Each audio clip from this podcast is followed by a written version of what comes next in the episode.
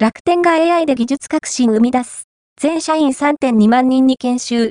楽天グループは、今月から国内の本社に勤務する全社員を対象に、人工知能 AI の基礎を学ぶ e ラーニング研修を始めた。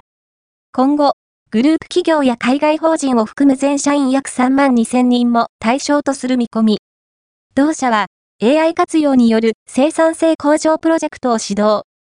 生成 AI を用いたサービス開発も進んでいる。技術系社員とそれ以外の社員との間で知識の壁をなくすことにより AI を用いた新しいイノベーション、革新を生み出す土壌を作る。